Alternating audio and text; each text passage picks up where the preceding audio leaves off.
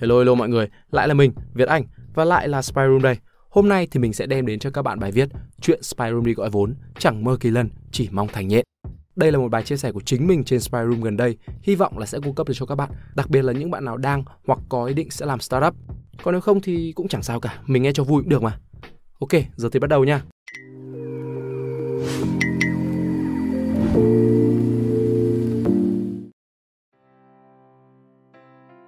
Có lẽ chưa bao giờ những khái niệm startup hay gọi vốn lại được nhắc đến ở Việt Nam nhiều như trong khoảng vài năm trở lại đây. Thậm chí đôi lúc hơi nhiều quá, đến mức nhiều người sẽ có suy nghĩ rằng chỉ cần họ có một ý tưởng sẽ không thiếu cách để đi tìm nguồn vốn đầu tư cho riêng mình. Trên một bình diện rộng hơn, khoảng thời gian từ năm 2019 đến 2020 đã chứng kiến một sự tăng trưởng đột biến về mặt số lượng các nhà đầu tư gia nhập thị trường Việt Nam. Gần 130 quỹ và nhà đầu tư, trong đó ngoài các nhà đầu tư nội địa thì chủ yếu đến từ Hàn Quốc, Singapore và Nhật Bản – bất chấp ảnh hưởng của dịch Covid-19. Số lượng các thương vụ đầu tư và quy mô của từng deal cũng tăng lên đáng kể. Từng trải qua nhiều khó khăn từ những ngày đầu thành lập, Team Spyroom cũng hiểu rõ về gọi vốn rất gian nan và tốn không ít thời gian. Vì vậy trong bài viết này, mình muốn chia sẻ câu chuyện từ chính trải nghiệm của bản thân, hy vọng có thể đem đến cho những founder nào đang tìm hiểu về chủ đề này một góc nhìn của người trong cuộc. Gọi vốn là một quá trình đặc biệt mà sự phù hợp nên được cân nhắc kỹ lưỡng trước khi đưa ra quyết định và đó là lý do tại sao mình không khuyến khích ai làm theo, nghe theo lời khuyên nào nếu chưa thực sự hiểu rõ bản thân là ai và thực sự muốn gì. Do đó, bạn hãy tiếp cận bài viết này như một câu chuyện tham khảo. Có gì cần tìm hiểu thêm thì cứ bình luận, mình sẽ cố gắng trả lời nha. Cuối năm 2019, Spyroom huy động vốn thành công từ Riapra, một công ty đầu tư theo mô hình nôi khởi nghiệp, Venture Builder, có trụ sở tại Singapore.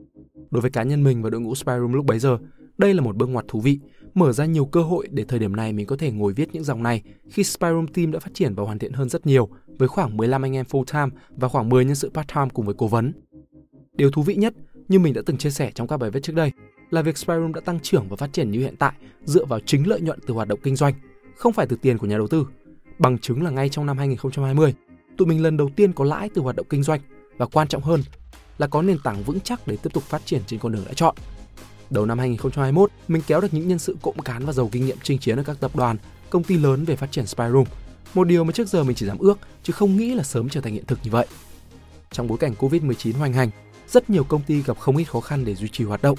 Spyroom thì vẫn may mắn sống tốt với nguồn doanh thu chính từ sách, dòng sản phẩm tưởng như là đã lỗi thời và khó khai thác, trong bối cảnh mà ai ai cũng thảo luận rất nhiều về trào lưu số hóa trong mọi mặt đời sống.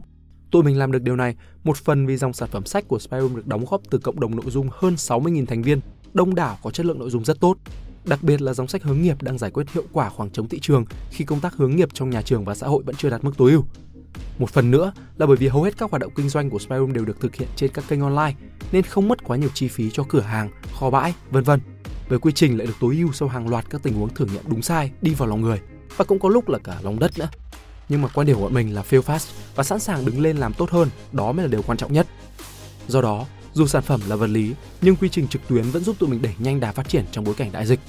Có thể nói, sức mạnh từ cộng đồng online trên website và hệ thống kênh dẫn trên các mạng xã hội như Facebook, YouTube, Spotify vốn là lợi thế cạnh tranh, tiếng Anh là competitive advantages lớn nhất của Spyroom, nay lại càng đóng góp nhiều hơn cho sự phát triển chung của cả công ty. Cá nhân mình cũng ngày càng tin hơn rằng sự sáng tạo, đột phá không nhất thiết phải đến từ sản phẩm mới lạ không ai nghĩ tới, mà hoàn toàn có thể đến từ những cải tiến để khai thác hiệu quả nhất những sản phẩm tưởng như đã quen thuộc. Mình nghĩ những thay đổi mang tính bước ngoặt này có đóng góp không nhỏ từ Repra, và đó là lý do tại sao mình muốn viết bài này. Một bài chia sẻ để những founders còn đang lạc lối như mình trước kia sẽ tìm được thêm một lựa chọn có thể phù hợp với phong cách và khẩu vị của bạn. Bài viết cũng là lời cảm ơn chân thành mình muốn gửi tới toàn bộ đội ngũ Repra, đặc biệt là chị Chief Investment Officer Priscilla Han và chị Liên Phạm, hiện đã chuyển công tác nhưng trước đó chính là người đã kết nối và đồng hành cùng mình trong hành trình gọi vốn tại Repra khởi đầu một hành trình. Mình biết tới Repra vào khoảng cuối tháng 6 năm 2020, khi Spyroom cần huy động vốn để phát triển. Ở thời điểm đó, bọn mình đang khá khó khăn về tiền mặt, nhưng đã từ chối lời đề nghị đầu tư từ một quỹ khác tại Việt Nam vì cảm thấy là không phù hợp. Và ngoài Repra thì tụi mình cũng có liên lạc trao đổi với một quỹ khác ở Hàn Quốc. Nói vậy để thấy, thật ra với Spyroom, sự phù hợp của nhà đầu tư là điều kiện tiên quyết mà tụi mình luôn tìm kiếm và sẵn sàng chấp nhận rủi ro để chờ đợi. Vì trước đó, khi còn lấy những tấm chiếu mới, tụi mình cũng từng phạm sai lầm khi nhận tiền đầu tư chịu ảnh hưởng từ nhà đầu tư nên tiêu vô tội vạ vào những thứ màu mè phù phiếm không cần thiết. Tới lúc nhận ra và tập trung nhiều hơn vào sản phẩm thì à, hết tiền và phải vật lộn suốt mấy năm sau đó, chết đi sống lại không biết bao nhiêu lần. Trải nghiệm đó giúp mình nhận ra rằng tiền không phải là tất cả trong khi làm startup. Và đôi khi, thứ mà các startup founder cần là sự tận tâm đồng hành của các nhà đầu tư có mục tiêu và triết lý phù hợp. Nói về điểm này thì ở giai đoạn đó, mình nghĩ Riabra cũng à, không phù hợp với Spy Room lắm. Lý do là khi đó, mình thấy họ hơi cứng nhắc quá, luôn đòi hỏi mình cứ phải đưa ra một tầm nhìn, vision rộng hơn, phải có hình dung rõ ràng và cụ thể hơn về doanh thu, lợi nhuận và mô hình kinh doanh. Mà những yếu tố này ở thời điểm đó mình vẫn chưa thực sự suy nghĩ đủ sâu để lượng hóa thành những con số cụ thể được. Khi đó mình chỉ tự tin rằng với con đường đang đi và mô hình đang lựa chọn, sản xuất sách và phát hành sách, Spyroom sẽ vừa tạo được doanh thu, vừa tiếp tục phát triển cộng đồng mạnh hơn, nhiều người dùng hơn.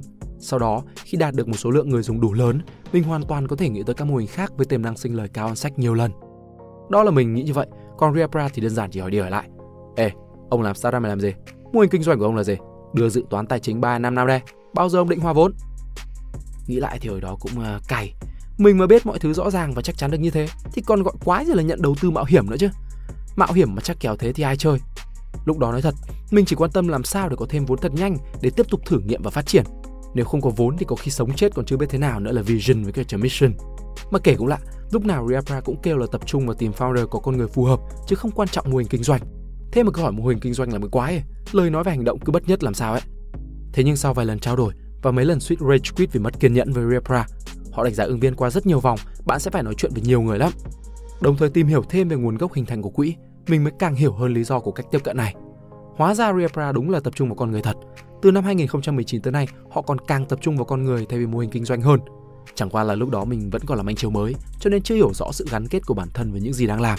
Do đó việc làm rõ vision, mission, business model chỉ là một cách để Repra đánh giá mình và để chính mình nhìn nhận lại những giá trị vốn dĩ vẫn ở đó nhưng chưa được thấu hiểu kỹ càng.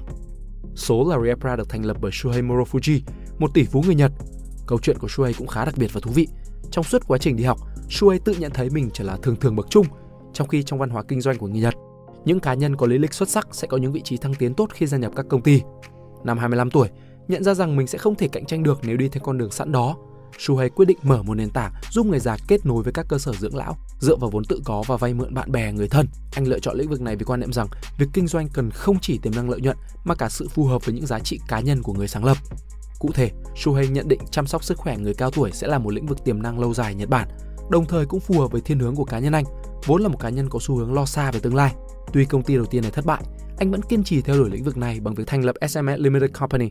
Khởi đầu là một công ty tuyển dụng online giúp các bệnh viện và viện dưỡng lão tìm được nhân sự phù hợp. Ngày nay, công ty của anh là một trong những nền tảng hàng đầu châu Á về chăm sóc sức khỏe, hiện có mặt ở hơn 13 quốc gia với hơn 30 dòng doanh thu khác nhau. Shuei chỉ cần 5 năm kể từ ngày khởi nghiệp để đưa công ty của mình lên sàn đồng thời trở thành một trong những doanh nhân Nhật Bản nhanh nhất và trẻ nhất làm được điều này. Điều đặc biệt hơn nữa là SMS bắt đầu hòa vốn và có được lợi nhuận chỉ sau 6 tháng từ khi bắt đầu và tiếp tục phát triển dựa trên nguồn lợi nhuận đó thông qua việc mở rộng liên tục, thử nghiệm đủ các loại mô hình kinh doanh cho tới hiện tại. Sau khi rời vị trí CEO của SMS, Shui thành lập Riapra năm 2014 tại Singapore với mục tiêu tìm kiếm và xây dựng những startup có tiềm năng phát triển bền vững, tạo được ảnh hưởng tích cực và lâu dài cho xã hội và có thể trở thành những đơn vị dẫn đầu thị trường trong tương lai. Anh tiếp tục phỏng vấn hơn 500 CEO thành công khác đồng thời tổng hợp lại những trải nghiệm cá nhân trong quãng thời gian kinh doanh để xây dựng triết lý đầu tư của riêng mình. Thôi xong, thế là đủ hiểu tại sao Riapra lại lựa chọn kỹ càng và kỳ vọng những thông số rất cụ thể như vậy rồi. Với founder như Shuhei, Riapra dĩ nhiên muốn đầu tư dài hạn, hướng đến những mục tiêu 5 năm, 10 năm đồng hành và hỗ trợ startup. Do đó cách tuyển chọn cũng sẽ khác biệt đi nhiều.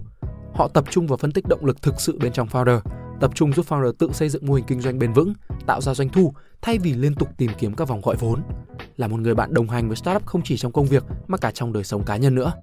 Một là mình chấp nhận thay đổi, hai là dừng lại và tìm kiếm những cơ hội khác phù hợp hơn. Sau một thời gian dài suy nghĩ, mình quyết định chọn phương án 1. Và kể từ thời điểm đó, mình bắt đầu phải nghiêm túc suy nghĩ và tư duy thực tế hơn. Một phần vì không thực tế hơn thì à, tạch, phần khác cũng vì được truyền cảm hứng khá nhiều từ câu chuyện của Shuhei.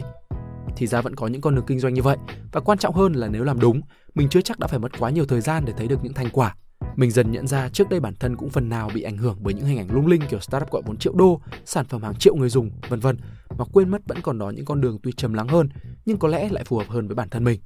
Nói cách khác, cơ duyên với Reapra dần giúp mình nhận ra bản thân mình là ai, trân trọng những giá trị gì, từ đó xây dựng nền tảng để tiếp tục phát triển. Xuyên suốt những cuộc gọi về nhân sự của Reapra, mình không biết đã phải kể đi kể lại bao nhiêu lần chuyện cuộc đời mình từng đi làm vận động viên ra sao, từng cạnh tranh và cay cú thế nào từng cảm thấy những người trẻ Việt như mình có phần kém cạnh bạn bè Tây về tư duy và kiến thức nền, nên mới cú quá mà về quyết tâm làm spy room, chờ một ngày bọn nó phải nể về năng lực của người Việt. Từng sắp mặt bao nhiêu lần không chừa, vẫn cứ cay cú mà làm tiếp, làm tiếp mãi. Các bạn cũng có thể đọc thêm bài viết cố nhiều để làm gì của mình ở trên spy room để hiểu rõ về điều này. Sau này mình mới nhận ra, mỗi lần kể như vậy lại càng khiến mình nhìn rõ hơn thứ động lực ẩn giấu phía sau. hay như cách nói của Riapra là nguồn năng lượng bí ẩn khiến các nhà sáng lập kiên trì bền bỉ ngay cả trong những thời khắc khó khăn nhất. Hóa ra mình làm Spy Room vì muốn những người trẻ Việt, trong đó có cả chính mình, có thể phát triển bản thân và phát triển tư duy với một tâm thế rộng mở, tôn trọng sự khác biệt. Nhưng mình kiên trì theo đuổi được vì vốn dĩ rất cay cú try hard, đây là một sản phẩm từ quá khứ thi đấu thể thao. Và phần nào vì mình không muốn phụ lòng tin của những người bạn, những người đồng nghiệp từng tin tưởng và đồng hành với Spyroom từ những ngày đầu cho tới hôm nay. Mình muốn những anh em trong tập thể Spyroom Team phải có được cuộc sống tốt, tài chính ổn, còn những người dùng vẫn hàng ngày đóng góp cho Spyroom phải nhận lại được những giá trị lớn hơn nữa cả về vật chất lẫn tinh thần. Để làm được điều này, Spy Room cần phải phát triển hơn nữa và quan trọng là phải có đủ lợi nhuận để hướng tới con đường phát triển bền vững, không phải chịu sự ảnh hưởng quá nhiều từ bên ngoài. Lúc này, những câu hỏi khó của Ria Prime mới dần trở nên có ý nghĩa, tạo tiền đề để mình với sự giúp đỡ cực lớn từ anh Định Vũ, dần xây dựng được bức tranh tài chính thực tế và rõ ràng hơn rất nhiều so với trước đó. Với triết lý Founders are nurtured, not born, Riapra có xu hướng dành nhiều thời gian để trang bị cho các founder tư duy đúng đắn, hướng tới việc họ có thể tự đứng trên đôi chân của mình thay vì phụ thuộc quá nhiều vào nguồn vốn đầu tư bên ngoài. Trong trường hợp của mình, có lẽ quá trình nurture được bắt đầu một cách tự nhiên và nhẹ nhàng từ những ngày đầu tiên cho tới tận hôm nay. Mình nghĩ Repra làm rất tốt điểm này vì sự nhiệt tình và tận tâm của các thành viên quỹ thực sự khiến mình có cảm giác rất gần gũi và có phần cảm động. Mình vẫn nhớ hồi sáng sinh để pitch vòng cuối cùng trước hội đồng đầu tư Investment Committee. Chị Liên giúp mình giả soát và chỉnh sửa lại pitch deck đến tận nửa đêm còn chị Pris thì hẹn riêng mình tới trước khoảng 15 phút để dặn dò và cho mình một số lời khuyên để thể hiện tốt nhất ngày hôm đó. Sau này, khi thỏa thuận đã được chốt, chị Pris trở thành Relationship Manager, vị trí cầu nối giữa Repra với Spyroom và là người sẵn sàng dành thời gian lắng nghe hầm ba lắng đủ mọi thứ chuyện từ cá nhân tới công việc của mình ở giai đoạn Foundation Design, thiết kế nền tảng trong lộ trình phát triển founder của Repra. Chị Pris và cộng sự còn dành thời gian sang Việt Nam ăn cơm hộp cùng team Spyroom trong văn phòng nho nhỏ của bọn mình ở cầu giấy hồi đó để training cho team những vấn đề cơ bản về quản trị. Lại nói về Foundation Design, với cá nhân mình thì đây là điểm khác biệt thú vị nhất của Reapra so với các quỹ đầu tư mạo hiểm khác. Về cơ bản thì Foundation Design được thiết kế để xây dựng cho founder tư duy chuẩn trước khi bắt tay vào xây dựng startup của chính mình. Trường hợp của Spyroom thì hơi khác do tụi mình đã có sản phẩm, có team và cả doanh thu từ khi mới nhận đầu tư nên quá trình Foundation Design diễn ra song song với quá trình trao đổi và tối ưu thêm về vận hành. Còn với hầu hết các founder được đầu tư ở giai đoạn ý tưởng, Reapra chủ trương dành tương đối nhiều thời gian, có thể từ 6 tới 12 tháng, giúp founder đi sâu vào những trải nghiệm cá nhân và công việc từ đó giúp họ tìm ra thứ động lực sâu thẳm trong chính bản thân, đồng thời hiểu được cách bản thân ra quyết định. Dựa trên những khám phá này, founder sẽ định hình được tầm nhìn, vision dài hạn, đồng thời xây dựng được tư duy làm kinh doanh chuẩn hướng đến lợi nhuận bền vững để đạt được vision. Khi đó, Repra tin rằng founder sẽ tự đứng vững và sẵn sàng thay đổi linh hoạt mô hình kinh doanh hay thậm chí là cả sản phẩm để luôn hướng tới kim chỉ nam tối thượng này. Vậy nên Riapra đôi khi có thể bị nhìn nhận như hơi dề già và chậm chạp, vì thường sau khi nhận tiền, hầu hết các founder đều ngay lập tức muốn bắt tay vào làm thật nhanh chưa chắc đã có mấy ai đủ bình tĩnh để mà ngồi nói chuyện thêm vài tháng rồi mới triển khai cả. Nhưng với mình, vốn dĩ cũng có thiên hướng không ngại chuyện đi chậm lúc đầu để có thể đi nhanh hơn về sau. Thì Foundation Design là một trải nghiệm khá thú vị, giúp mình hiểu rõ bản thân và sự gắn kết của bản thân với hành trình Spy Room hơn. Công bằng mà nói, Foundation của mình vốn dĩ cũng đã định hình vì trước đó đã ăn hành bao nhiêu năm với Spy Room rồi và tương đối ăn khớp với kỳ vọng của Riapra nên quá trình này diễn ra cũng nhanh hơn. Mặc dù vậy, không thể phủ nhận được rằng mình đã trở nên thực tế hơn hiểu bản thân hơn và quan trọng nhất là biết cách áp dụng thế mạnh hay hạn chế điểm yếu của chính mình trong quá trình đưa ra những quyết định từ lớn đến nhỏ cho Spyroom. Spyroom đang ở đâu? Một năm qua diễn ra phần nào giống như tụi mình đang làm Foundation Design cho chính Spyroom vậy. Và cũng giống như bản chất của quá trình này, tụi mình chủ trương đi chậm trước để xây dựng lại nền móng cho giai đoạn tăng tốc sắp tới, thay vì vội vã dùng tiền để giải quyết những vấn đề tiền không giải quyết được.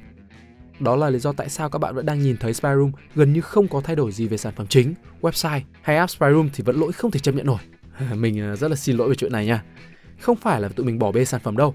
Thực tế là Spyroom đang ưu tiên đập đi xây lại từ những yếu tố cốt lõi nhất trước khi hướng đến các mục tiêu xa hơn. Thứ nhất là team.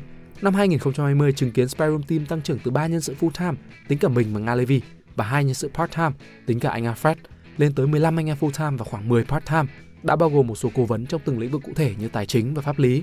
Điều quan trọng là gần như tất cả những nhân sự cốt cán nhất đều có trải nghiệm và gắn bó đủ lâu với Spyroom, ít nhất khoảng một năm có những người là 3 4 năm, đủ để hiểu và tin tưởng vào những giá trị cốt lõi mà tụi mình luôn hướng tới. Một năm vừa qua cũng là quãng thời gian mình chủ đích làm foundation design cho mọi người một cách tự nhiên nhất, thông qua những cuộc nói chuyện, chia sẻ cả trong và ngoài công việc.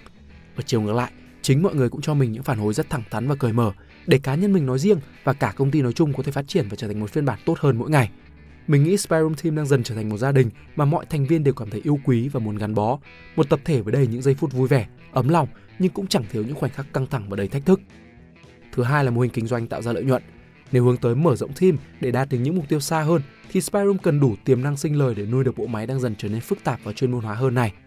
Năm 2020, tụi mình lần đầu tiên có lãi từ hoạt động kinh doanh và quan trọng hơn, tụi mình biết rõ lãi đó tới từ đâu, có thể tăng trưởng như thế nào, phải làm như thế nào để đảm bảo tăng trưởng tốt như thế. Tụi mình cũng thử nghiệm nhiều mô hình kinh doanh khác nhau và rút ra được những bài học cụ thể, từ đó biết cần tập trung vào điểm nào với nguồn lực hạn chế. Bạn có thể thấy Spyroom bán sách, bán áo, nhưng bạn có đoán được là tụi mình từng bán cả dịch vụ làm sale cho doanh nghiệp không? Sau một năm trôi qua, khi đã có những mảnh ghép phù hợp rồi, tụi mình đang dần chuyển sang trạng thái tăng tốc mà các bạn sẽ sớm thấy được kết quả rất nhanh thôi. Cụ thể là trong năm nay. Một bản update lớn của website với những thay đổi lớn cả về backend lẫn frontend sẽ sớm ra mắt. Sau đó sẽ là một lộ trình update sản phẩm liên tục để Spyroom ngày càng phục vụ tốt hơn nhu cầu và mong muốn sáng tạo của các anh chị em trên nền tảng. Mình tin rằng đây là điều mọi người đang cực kỳ trông chờ. Mong anh chị em hãy kiên nhẫn chờ đợi thêm khoảng 1-2 tháng nữa nha. Nhiều đầu sách chất lượng sẽ tiếp tục được Spyroom giới thiệu, trong đó sẽ có cả những tác phẩm lạ mà quen của các tác giả thân quen trên động nhện. Sách của Spyroom đương nhiên sẽ tiếp tục hướng đến chất lượng cao cả về nội dung lẫn hình thức, đồng thời hướng tới những nấc thang mới về số lượng phát hành. Các kênh social như Facebook, YouTube, Spotify, vân vân sẽ tiếp tục được chăm chút và phát triển mạnh hơn để có thể đưa được tiếng nói và đóng góp của mọi người trên Spyroom tới nhiều người quan tâm hơn nữa. Anh chị em có gì thì hãy tha thứ cho giọng đọc bị dính lời nguyền của mình, ví dụ như là trong clip này chẳng hạn có thêm nhiều hơn các hoạt động online, offline để tri ân những đóng góp của hàng chục ngàn thành viên đang viết bài trên Spyroom. We know and we never forget. Spyroom sẽ còn ra mắt thêm nhiều sản phẩm số trong hệ sinh thái sản phẩm của tụi mình. Cái này thì mình chưa bật mí ngay được. Các bạn hãy cứ hóng nha. Sau đó thì sao? Nhiều người khi nghe mình nói đang làm startup và mới gọi vốn thành công thì thường đùa. Thế bao giờ tiếp tục gọi vốn triệu đô? Bao giờ thành unicorn? Những lúc như vậy, dù biết là đùa thôi nhưng mình cũng chỉ biết uh, cười trừ bởi vì thứ nhất Spyroom cũng chỉ mới chập chững, sống chết nói thật còn chưa biết thế nào. Mình cũng chưa dám nghĩ chuyện xa xôi. Nói có thì người ta bảo rằng bài cái ông nhện nhọ, mời nhu đã ảo tưởng sức mạnh. Bảo không thì họ lại nói, ôi giời cái thứ làm việc mà không có niềm tin. Trong khi mình thật ra có nghĩ gì đâu, mình chỉ đang quan tâm xem tháng này có trả đủ lương, năm nay có đủ thưởng cho anh em không thôi. Như vậy là mình đã đau hết đầu rồi. Thứ hai, quan trọng hơn, mình không tin founder nên đặt ra kỳ vọng kiểu này. Mình nghĩ một startup founder chỉ nên tập trung vào mục tiêu tạo ra giá trị cho khách hàng nói riêng và cộng đồng nói chung từ đó tạo ra lợi nhuận để phát triển đội nhóm và tiếp tục tạo ra giá trị, tăng thêm lợi nhuận. Giá trị công ty khi đó sẽ dựa trên chính lợi nhuận của công ty, không nhất thiết phải phụ thuộc vào tiềm năng hay kỳ vọng của bất kỳ ai. Hay nói cách khác, theo mình, bạn chỉ có thể kỳ vọng và nên kỳ vọng thay đổi những gì thuộc về nội tại thay vì những giá trị do người khác quyết định. Thứ ba, mình quan niệm việc kinh doanh nói chung, làm startup nói riêng vốn dĩ rất đa dạng, do đó thành công nên được đo đếm trên nhiều thang đo khác nhau thay vì chỉ một hình mẫu cố định. Hay nói cách khác, tại sao cứ phải trở thành unicorn trong khi có thể trở thành dog, cat hay trong trời của mình là thành nhện chẳng hạn. Nhện có khi kiên nhẫn chờ đợi, có khi lại bùng nổ bất ngờ và quan trọng hơn hết, nhện luôn đứng vững trên những chiếc chân của chính mình. Spyroom cũng vậy, tụi mình cũng sẽ tiếp tục tự đứng trên đôi chân của chính mình. Tuy nhiên là nếu Riapra mà đọc bài này xong, xúc động quá muốn rót thêm tiền cho cá nhân mình và tập thể Spyroom thì ờ, cứ làm cũng được. Vì nhện mà đứng trên tiền thì vẫn ờ, rất là vững chân nhá. Hy vọng các bạn sẽ thích video này. Đừng quên like, share và subscribe của chúng mình. Và nếu các bạn thích những nội dung trên thì xin hãy đăng nhập vào spyroom.com để tìm hiểu thêm. Mình là Việt Anh. Xin chào và hẹn gặp lại.